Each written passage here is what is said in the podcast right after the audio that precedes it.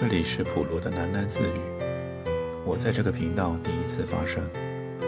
未来预期呢，这个频道的方向可能会包括阅读书本的读后感分享，那也可能只是念一段旧书中的文字，希望能够读出新的感觉。偶尔频道的内容如果让你觉得昏昏欲睡，那也没有关系，因为今天晚上你就可以好好的睡一觉。